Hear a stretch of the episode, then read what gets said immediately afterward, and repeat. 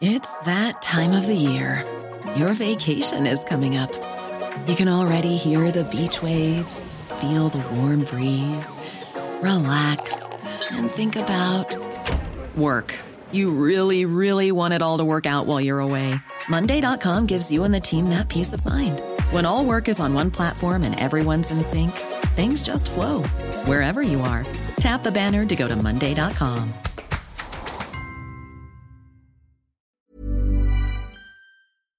Pues fíjate, Sergio, que en su columna publicada en el portal de La Silla Rota, el doctor José Roldán Chopa cuestiona las funciones y responsabilidades entre todos los agentes involucrados en la vacunación de nuestro país. El eh, doctor eh, Roldán Chopa es profesor del CIDE y a quien le agradecemos que platique del tema con nosotros esta mañana. Muy buenos días. ¿Qué tal? Muy buenos días. Qué gusto saludarlos. Igualmente, doctor doctor, cuéntenos cómo ha visto pues el, la actuación del Estado mexicano. Hay que hablar del Estado mexicano en estos casos, en, el enfrentamiento contra la pandemia. ¿Cómo nos comparamos? Nos dice el presidente que somos un ejemplo para el mundo. ¿Lo somos? Bueno, em, yo creo que em, semánticamente el ejemplo es eh, puede ser para bien o para mal, por supuesto de niños decía no seas no des mal ejemplo a tus hermanos no entonces el hecho de que seamos un ejemplo puede ser bueno o malo. Ahora el que seamos buen ejemplo tiene que medirse en función de los resultados. Estamos ante una amenaza la amenaza más eh, eh, grande que hemos tenido en los tiempos modernos. Y por supuesto el ser ejemplo implica en el caso de la vacunación que podamos tener la mayor cobertura posible en el menor tiempo posible, dado que, como le explicaba en, su entrevistado anterior, el doctor, eh, si es que se llega a tener una cobertura del 70-80% de la población, entonces tendríamos esto que se llama la inmunidad de rebaño. Es, es decir, la posibilidad de que como población podamos tener, y ahí está el problema. Los números nos indican en este momento que México no puede presumir precisamente que esté dando en este momento la mayor cobertura en el tiempo en el que ya se encuentra disponible la vacuna.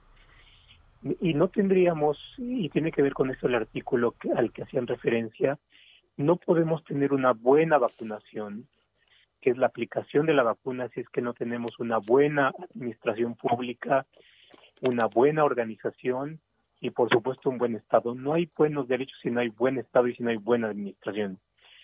Y uno de los problemas que encontré y que exploro en ese artículo de, la silla rota es que al interior de la administración se, se está generando eh, un, una contradicción entre eh, los documentos que a su vez se traducen en un problema y un conflicto en la operación de la vacunación.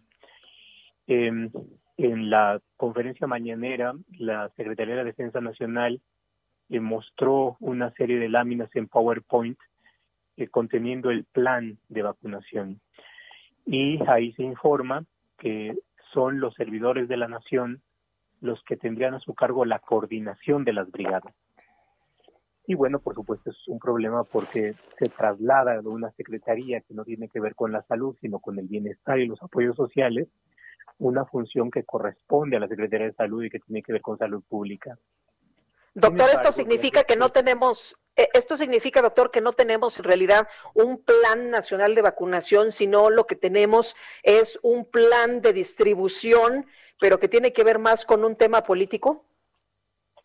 Esa es una de las implicaciones, por supuesto, porque al trasladar eh, salud a bienestar social y de apoyos sociales, pues por supuesto esto, eh, soslaya la función principal y traslada a una cuestión que puede fácilmente interpretarse como clientelar.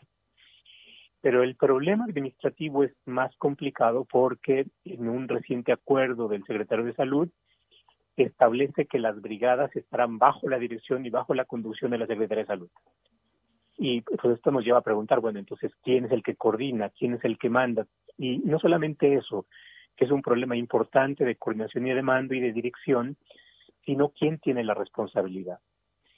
En la medida en que tenemos dos instrumentos, una presentación en PowerPoint y un acuerdo del secretario de Salud que tienen información contradictoria, pues nos lleva a preguntarnos por estas cuestiones, pero la otra cuestión es la preocupación respecto de la eh, de la buena organización para esto, que yo creo que lo peor que podríamos tener es un es una serie de conflictos al interior de la administración en donde se cause confusión y problemas operativos a, final de cuentas en el terreno.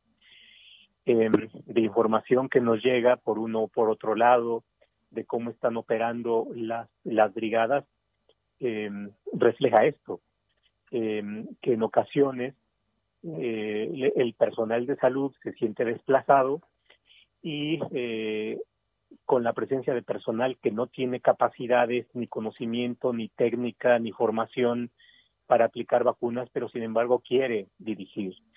Y esto pues eh, a veces se, se, traduce en el desplazamiento del, del, personal de la Secretaría de Bienestar, eh, pero también por otro lado la presencia y, la, y, la, y, y el activismo de los servidores de la nación en las llamadas telefónicas, en eh, eh, acciones con el fin de coordinar y que eh, crean conflicto y crean tensiones en los...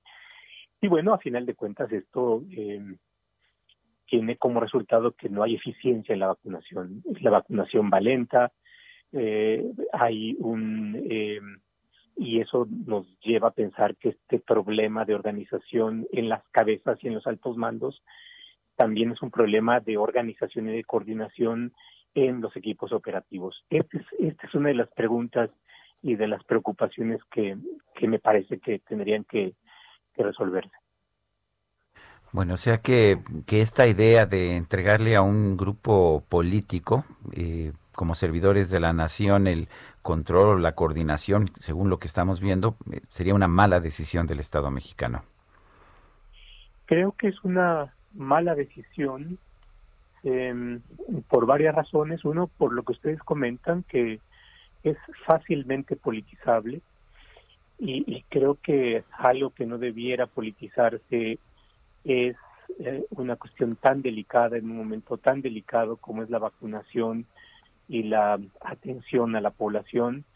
La otra cuestión que es eh, que, que, me parece que puede ser contraproducente para el propio gobierno es la ineficiencia. La, y, la ineficiencia la vamos a ver en qué tan rápido se lleva a cabo la distribución de las vacunas, qué tan rápida se lleva la vacunación.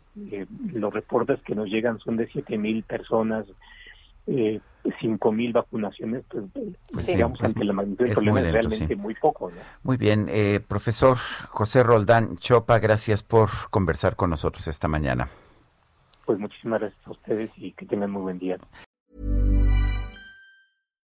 Hi, I'm Daniel, founder of Pretty Litter. Cats and cat owners deserve better than any old-fashioned litter. That's why I teamed up with scientists and veterinarians to create Pretty Litter. Its innovative crystal formula has superior odor control and weighs up to 80% less than clay litter. Pretty Litter even monitors health by changing colors to help detect early signs of potential illness. It's the world's smartest kitty litter. Go to prettylitter.com and use code ACAST for 20% off your first order and a free cat toy. Terms and conditions apply. See site for details.